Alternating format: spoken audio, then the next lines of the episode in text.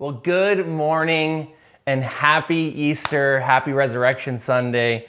Um, it's such an exciting day for us as believers as we celebrate, uh, you know, the, the amazing resurrection of our Lord and Savior Jesus Christ. And, you know, today might feel different. Um, it might seem different. We're meeting probably in a bunch of different locations. We are, you know, not necessarily uh, maybe in the position where we had wanted to be last Easter. Some of you in Ontario, you know, you guys are still uh, in lockdown. I have escaped. I'm spending some time with our Buffalo side of the family. But I wanted to say this morning that even though it feels different, we're still celebrating the same thing that we've been celebrating for the last 2,000 years, and that is that the tomb is empty, that Jesus is not there, that he has been risen from the dead. And that's the best news that we can share this morning is that we serve a risen,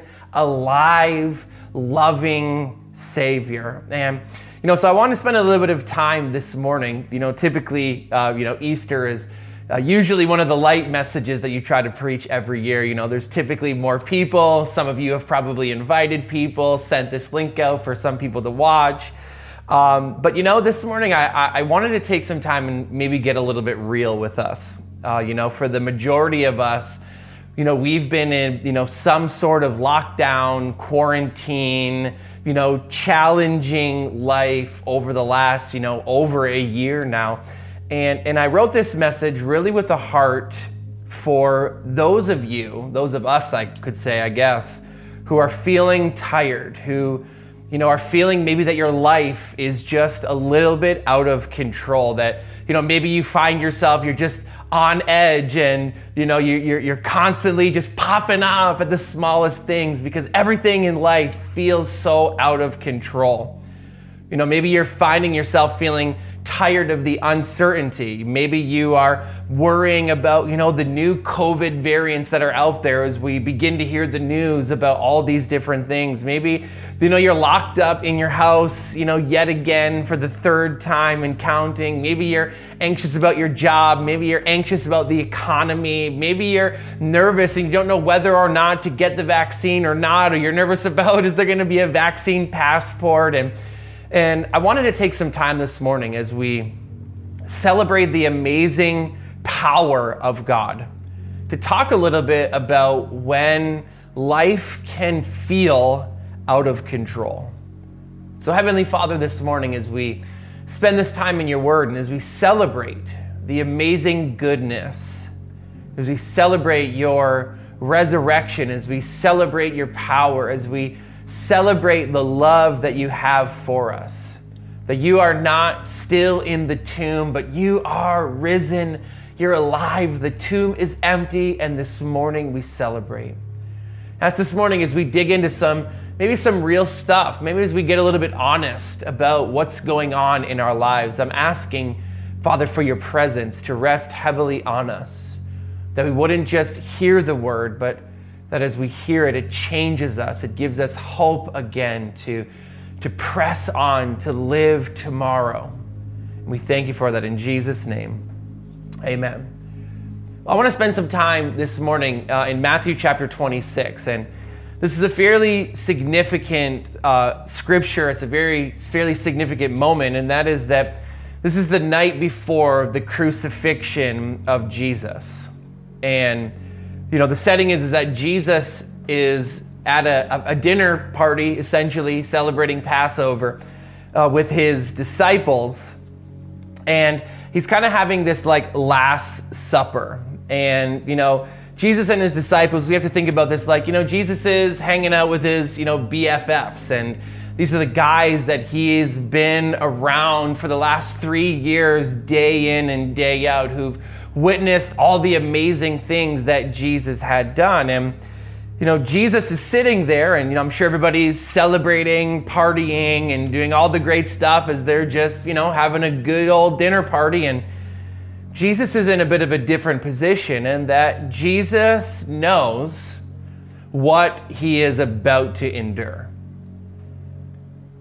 He's sitting at this table, and, you know, people are talking and laughing, and You know, I think about the fact that he's sitting with Judas and, you know, they're eating dinner together and, you know, as he's, you know, spending this time knowing that Judas is going to be the one to betray him. And, you know, he gives this, you know, famous speech talking about, you know, this bread is a representation of my body that will be broken for you. And, this cup of wine is, is, is, the blood of this new covenant that you're going to live in me, that when you drink it, that, that it will bring you life and you're to do it in remembrance of me. And, and I'm imagining the disciples, you know, because they've had dinner with Jesus for the last three years, they're wondering, like, you know, what's the deal here, Jesus? Why are you acting so strange, talking about, you know, eating your body and drinking your blood? And, you know, then we exit this scene and, and we go over to, to this moment where Jesus brings the disciples to the Garden of Gethsemane.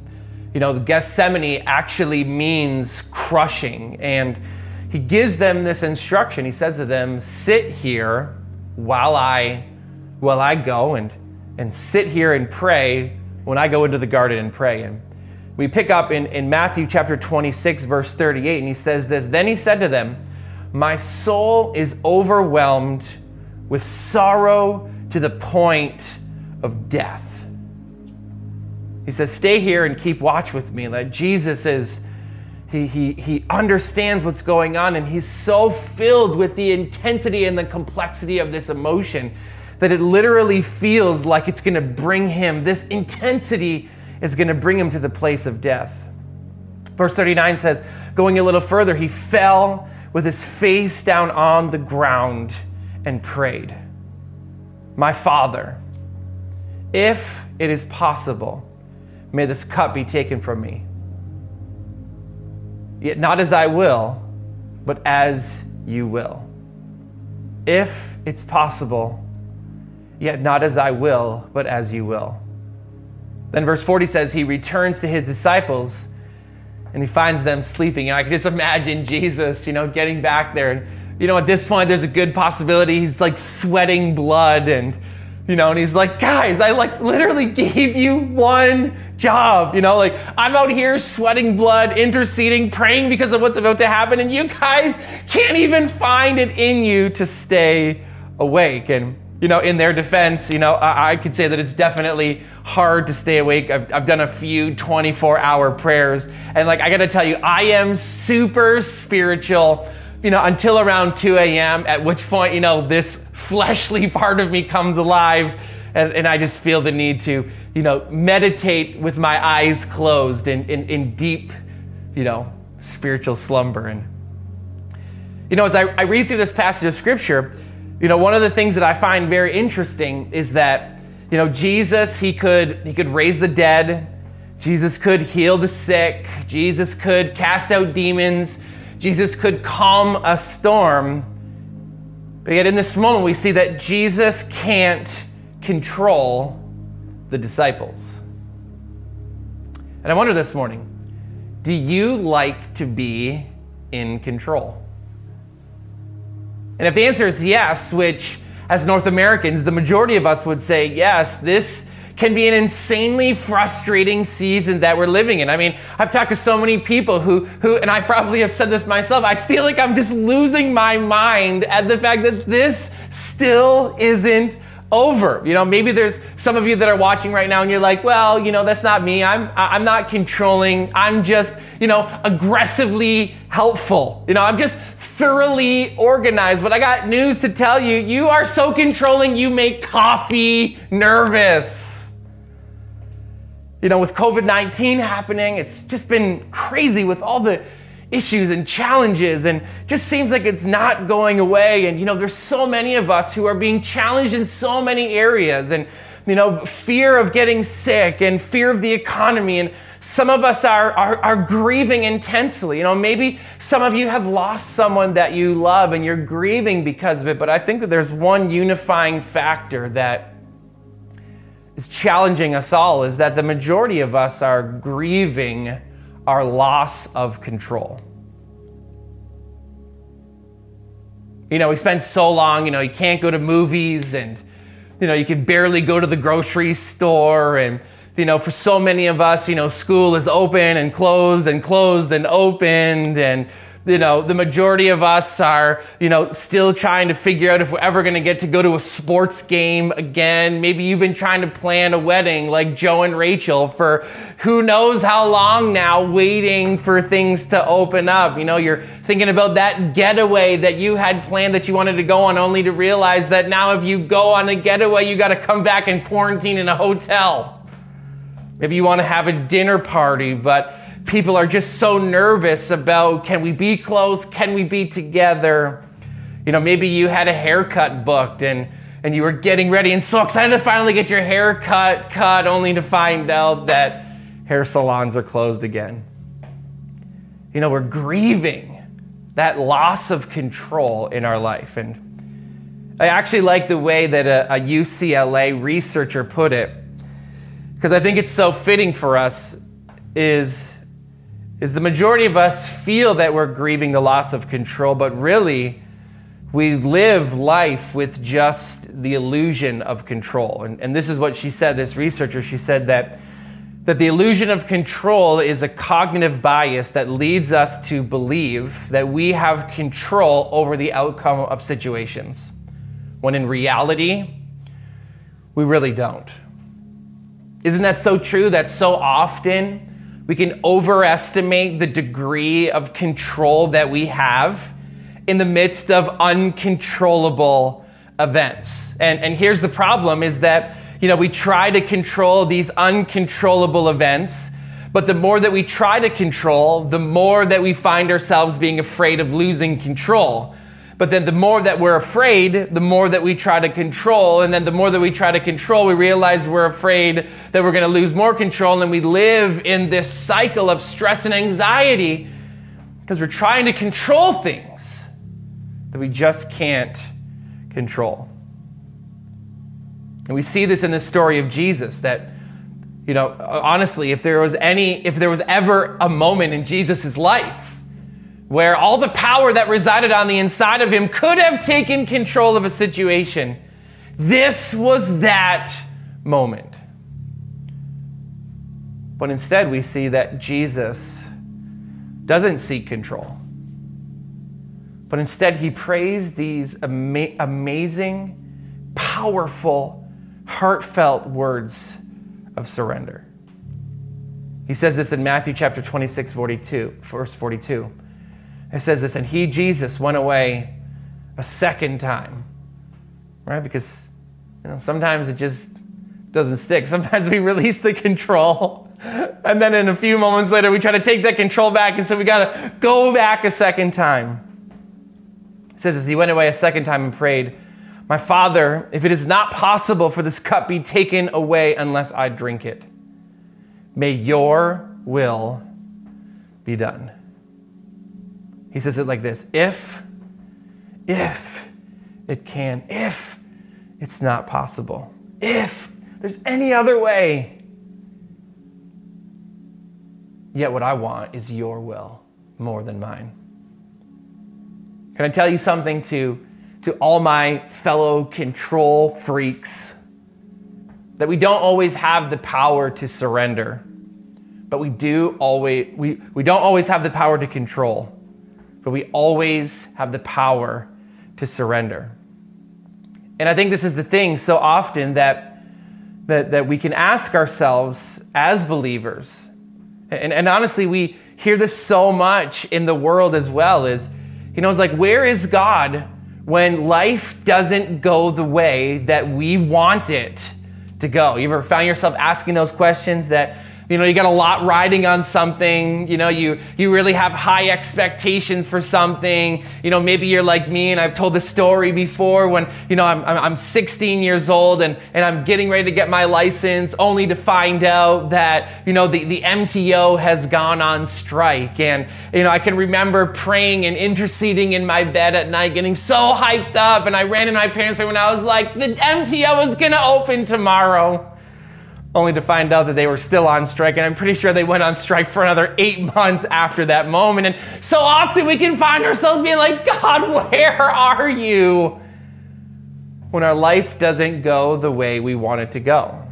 Right? It's like dealing with COVID 19 right now. You know, like You know, you're hearing some people that, you know, God caused it and it's God's judgment. So does did he cause it? Is is he is he allowing it? Is he somehow allowing it to use it? Or maybe he didn't allow it and is, is he going to use it? And and I think that we're all stuck in this moment of feeling like where is he when life gets so hard? And you know, it's really interesting is that there was, there was research that was done on the younger generation's belief about God. And, you know, this is challenging for me in a number of different ways because I'm now at the age when we talk about the younger generation, I no longer mean myself. So, I mean, like people who are 30 and younger, uh, they, they kind of pulled and did a little bit of research on this group of people and, and, and really to kind of like search out, like, what is the, kind of the default religion, if you will, of the younger generation. Like, like what are people really believing where religion is concerned? And, and, and, and they called it MTD. And MTD is moralistic therapeutic deism. MTD, moralistic therapeutic deism. And and, and this is what people, young people, generally believe about religion or about God or, or the higher power out there. And, and what it means is, is that moralistic essentially equates religion with being, you know, a good moral person. That, you know, that, that in order to be religious, it means that you're just generally like a nice person. And, and therapeutic, what it does is it, it essentially means that, that faith is, is a vehicle or it's a means in order to improve your life. That, that if you are going to be a part of a religion or you're going to be a part of a church or,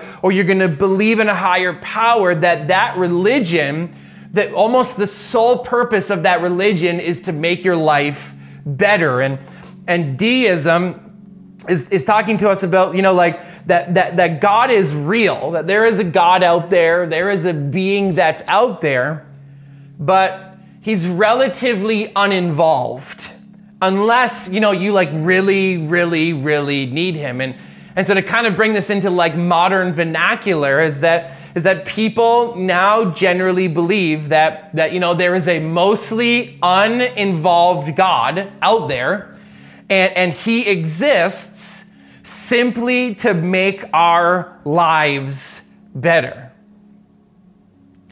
And, and this is really awesome. And, and it, it, it's really easy to preach, it's really easy to live. And, and, and oftentimes, you know, I can feel that way that, you know, my faith in God. The, you know the purpose of it is that it's supposed to make my life you know happier healthier more comfortable, you know, that, you know, because I believe in God and His principles, that I'm just generally gonna live this trouble free existence, that everything is gonna go my way, and when the sun's gonna shine on everything that happens in my life. And, and, and but here's the problem is, is that if God and the function of God, the purpose of God, the purpose of religion, if you will, is to make me happy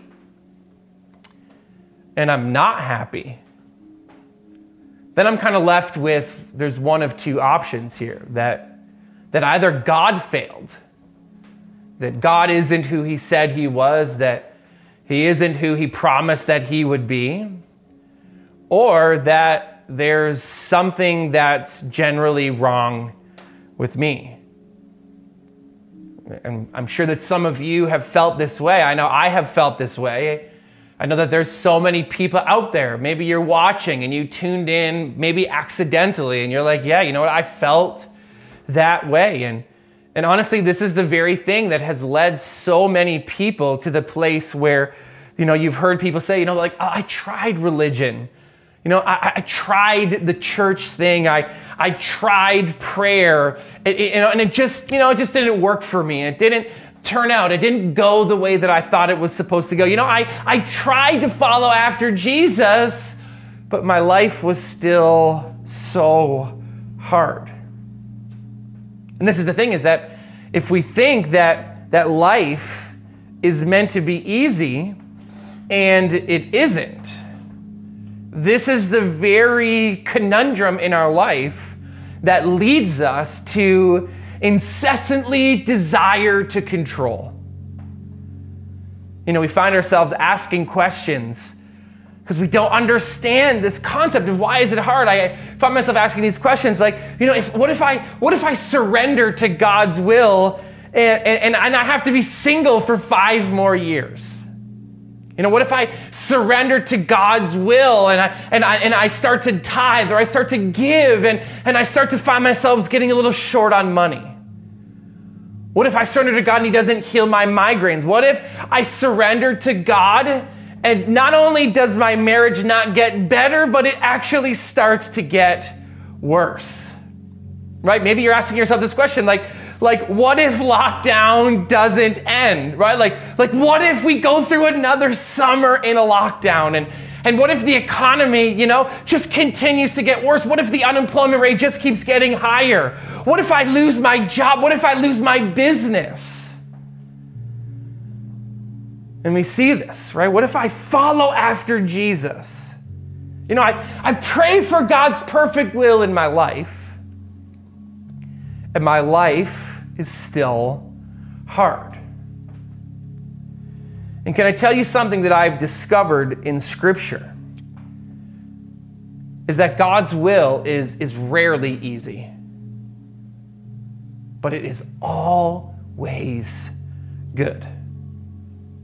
Right? Like surrendering to God and, and following after God's principles, like Jesus as he kneels in the Garden of Gethsemane Listen, maybe you're doing some things right now and, and you're feeling like following after God. Oh, it's just so hard. It's, it's so hard to hold on and you just don't feel good in this moment. But can I tell you something? The beauty of why we follow after God is that, yes, it may not be easy. Yes, can I tell you, it may not feel good right now, but God's promise is is that He turns all things out for our good. But it's rarely easy. I mean, if it, if, if, if it was supposed to be easy for anybody, I would assume that it would have been easy for Jesus. And it wasn't. And you know, it certainly wasn't easy for, for Jesus' mom, Mary. You know, come back in at Christmas time this year and we'll tell you a little bit about Mary. But you know, Mary has a very similar experience to Jesus, and, and then an angel shows up to her and says, You know, you're blessed among women. You're going to be the one to carry the Messiah, the Son of God, the deliverer. You know, and Mary, in the midst of this moment, you know, doesn't know, oh, I don't know if I can do it. But then she says, What? May it be done to me according to your will. And I mean, Mary was a success. I mean, as a mom, she was a success. Like, like think about this. Mary raised a perfect child. Okay? Like, that's some really amazing parenting. Like, she did an absolutely, you know, banging job raising Jesus. And, and what was her reward? She watches her son die. A horrific, gruesome death. You know, in Jesus, he prays, you know, if it's your will, if there's any other way. And we meet him in this moment at the cross. Because God's will is rarely easy, but it is always good. And so we meet Jesus in this moment, you know, as he's walking through this passion sequence on the cross. And you know, he's been betrayed by his best friends. He's been abandoned. He's been arrested. He's been he's been beaten. You know, they say that that the Roman guards would wear like these big signet rings and and just gaudy jewelry, and so that when they would punch you, it just like absolutely mangled your face. And so he's he's being beaten. He's he's chained to a post and and whipped to the place of, uh, of essentially death, absolute unrecognizability. Doesn't even look like a human being anymore. And, you know, then they make him carry a cross in his state up to the place where he would eventually have spikes driven through his hands and his feet. And, you know, he's, he's shamed and cursed and he hangs naked there on a tree. And can I tell you something? The scripture says that, that he could have taken control. Right? Like the Bible says, he could have called down legions of angels to come and just destroy everyone and, and just do away with these wicked, evil people who be like, don't they know that he's the Son of God? But instead of taking control, we see him pray this prayer. He says, What? Father, forgive them. Forgive them. For they don't know. They don't charge this to their account because they don't even know what they're doing. He prays a prayer of surrender. He says, You know, it's finished. Everything I was supposed to do and accomplish is finished. And then he prays the prayer of ultimate surrender. As he prays the prayer, you know, into your hands, I release my spirit. So scripture says that the earth shook and the sky blackened, that the veil that for centuries had separated man from God was ripped and the disciples. They don't know what to do anymore because how is he dead? They scatter. Because God's will isn't always easy, but then we see the miraculous good plan of God that on the third day we see that, that as they the women rush to the tomb and they run there and they see that the stone that is unrollable has been rolled away and, and they realize and proclaim that God is showing to us that his plan is always good, that his plan always leads to amazing life, that yes, you know what, it might not be easy. But his plan is always good because on the third day, Jesus raises from the dead, that he's seated now at the right hand of God. He establishes for us a place in God, and he lives in this place of eternal reward. But God's plan isn't always easy, but it's always good. You see, we don't always have the power to control, but we always have the power to surrender. So, on this Resurrection Sunday, I'm going to ask you maybe a funny question. What are you trying to control that you need to surrender? Is it maybe a toxic relationship that you're in that you know God is asking you to, you know, pursue something else? Is it, you know, fear of your health? Is it fear about finances, fear about the future, about what's going to happen? Is it, you know, fear about whether you're going to have a job or not? Is it, you know, maybe it's fear about your children and what's going to happen in the world that your children are going to be raised in? Because I've realized something is that there's no such thing as partial surrender. You know, I wish there was, but like, you know, I wish it could be like, you know, like, I am, you know, I'm 83.7% surrendered to Jesus. And so it's like, you know, that's that that's that's good. You know, like Jesus like, I will uh, uh, oh man, I will totally trust you with some of the things in my life. But listen, there's just some things that are off limits. Like, don't ask me for these things. I'll give you some, but I, I, I, I just can't give you all. You know, like, like I will trust you. Oh, Jesus, I will trust you to save me and save my soul. But listen, I can't stop worrying about my kids. I can't trust you with my kids. I need to, I need to worry about them and control them. You know, like I will trust you, yes, Jesus, to get me to heaven. But I can't trust you with my job. I, I can't trust you with my health. I, I, I, I can't trust you with my loved ones. And and, and we see the, the, really the key to this place of total surrender. We see it found in these two words that Jesus prays. He prays it like this He prays it, if and yet. If and yet. He says like this in verse 39 My Father, if it is possible, may this cup be taken from me. You know, if it's possible to do this any other way, like I choose that way.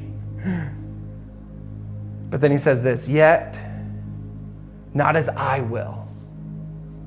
It's not what I want. I wanted to go another way.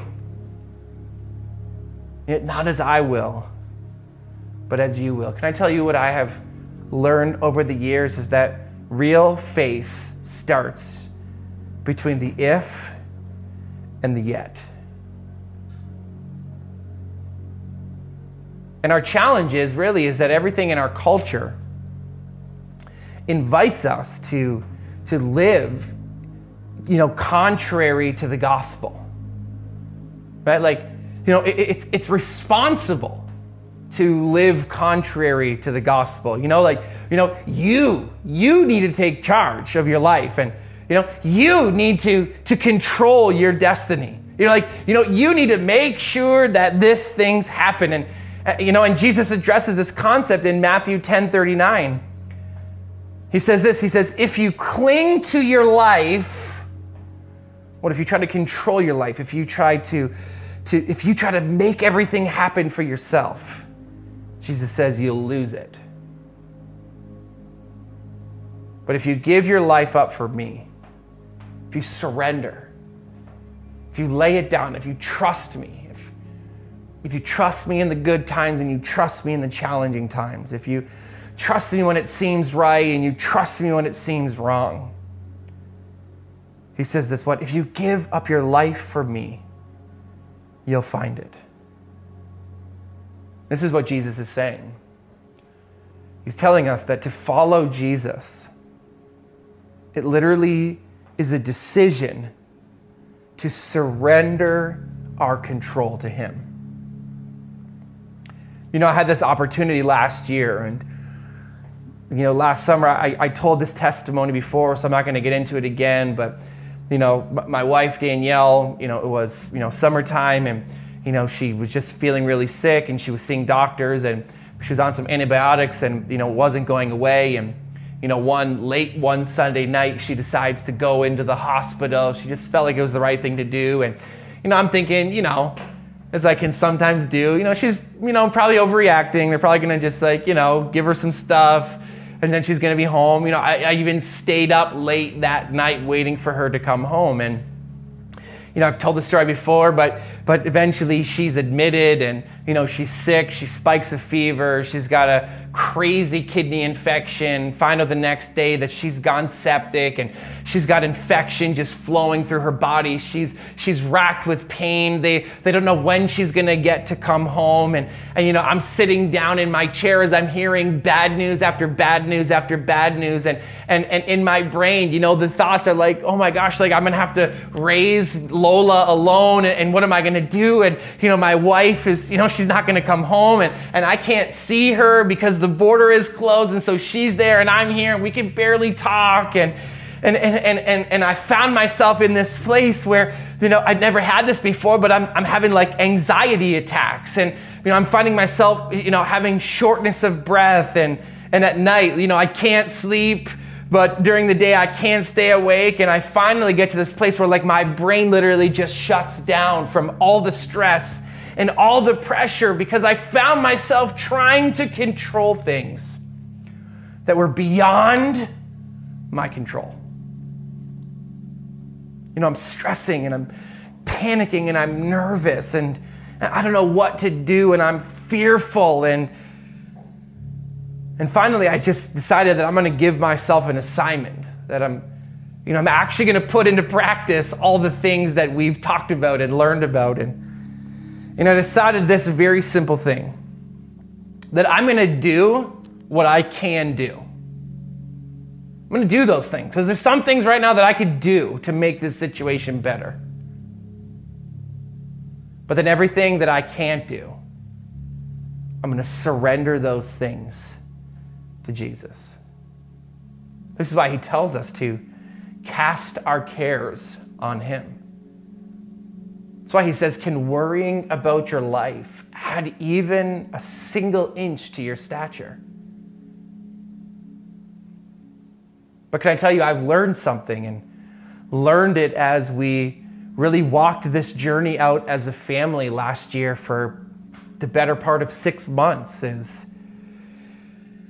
is you know on those moments I, I definitely made a decision to surrender but surrender isn't a one-time event. Surrender is something that we choose daily.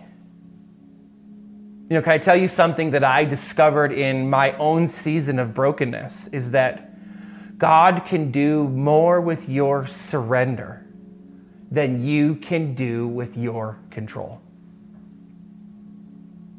because here's the truth you don't always have the power to control everything that happens in your life. Life's going to throw you curveballs and Jesus tells us like listen in this life, in this world, you are going to have troubles and you don't always have the power to control those troubles. But you always have the power to surrender to him. You know, I know that right now there's people who are watching this, and there are things that are happening in your life. We've gone through a year of challenge, troubles, uncertainties on top of the already maybe challenging life that you've lived. And you feel this deep, aching anxiety or worry, just that feeling of life is so out of control. You know, maybe you lost your job. Maybe you, you know, your investments just disappeared. Maybe, you know, you're, you're finding yourself in some really severe relationship troubles. Maybe there's sickness in your body. Maybe a family member or a loved one is really sick right now. And, you know, you were like me a few months back, you know, stressed out, stressed to the max, trying to control the very things that are uncontrollable. And then this morning, right, we, we look at, the, at Jesus. We look at the perfect Lamb of God, you know, betrayed and, and beaten, bruised, bloodied, and then buried. And we have a decision to make. Am I going to continue to try to control the things that can't be controlled? Or am I going to choose to surrender those things to Him? And say, you know, maybe I don't, I don't understand. I don't know why this is happening. I don't know, I don't know what's going on, but what I do know, Father, is that you are always good. Let me tell you, church, God's will is rarely easy. The mission He's given to us and the mission He's given to your family, the mission He's given to our church family is rarely easy. But can I tell you, like in Jesus' life, it is always good. This is where I'm going to invite you right now. Maybe you could pause me wherever you're sitting. If you're in one of our locations, they're going to pass out the communion cups. And, and this is really what communion is all about. It's about realizing while there are times when I don't have control. I can surrender because I trust in the one who is in control.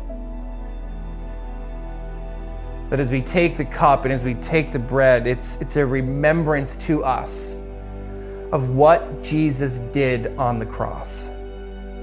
That he did away with death, hell, the grave, curses, sickness, poverty, he eradicated all those things in our life. And because of that, I can choose to trust and surrender to the perfect will of God. And as I hold these elements in my hands,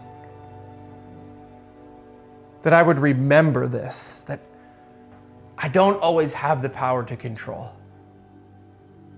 But as I look at this and I remember, like your word says, if if you would put Jesus on the cross, what would you not do for me? I don't always have the power to control, but I always have the power to surrender. Heavenly Father, I'm praying for every man, woman, child, every person under the sound of my voice right now. Lord, as we take a moment, as we sit with these elements, as we sit in remembrance everything that you have done for us. Lord, let the, the reality of the truth of who you are rest heavily in us and on us. That as we bring to mind all the areas of our life where we feel as though we don't have control,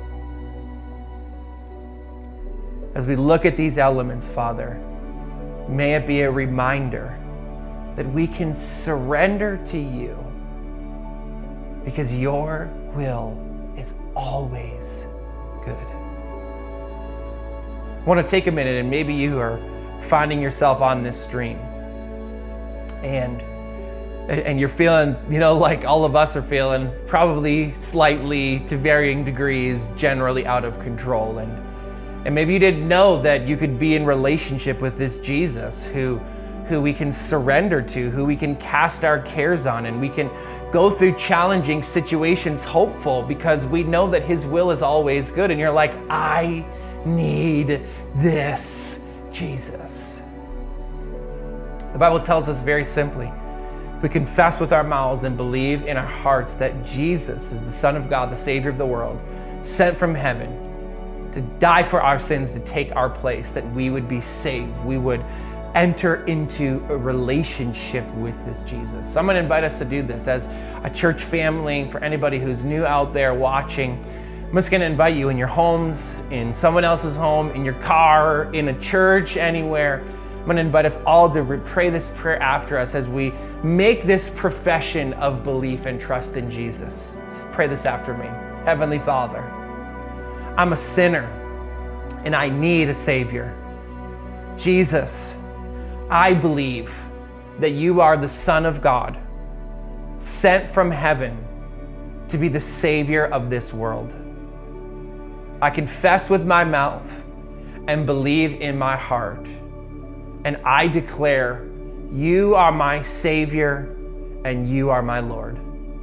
Fill me, cleanse me, lead me, and guide me as I daily choose to surrender to your will. In Jesus' name, amen.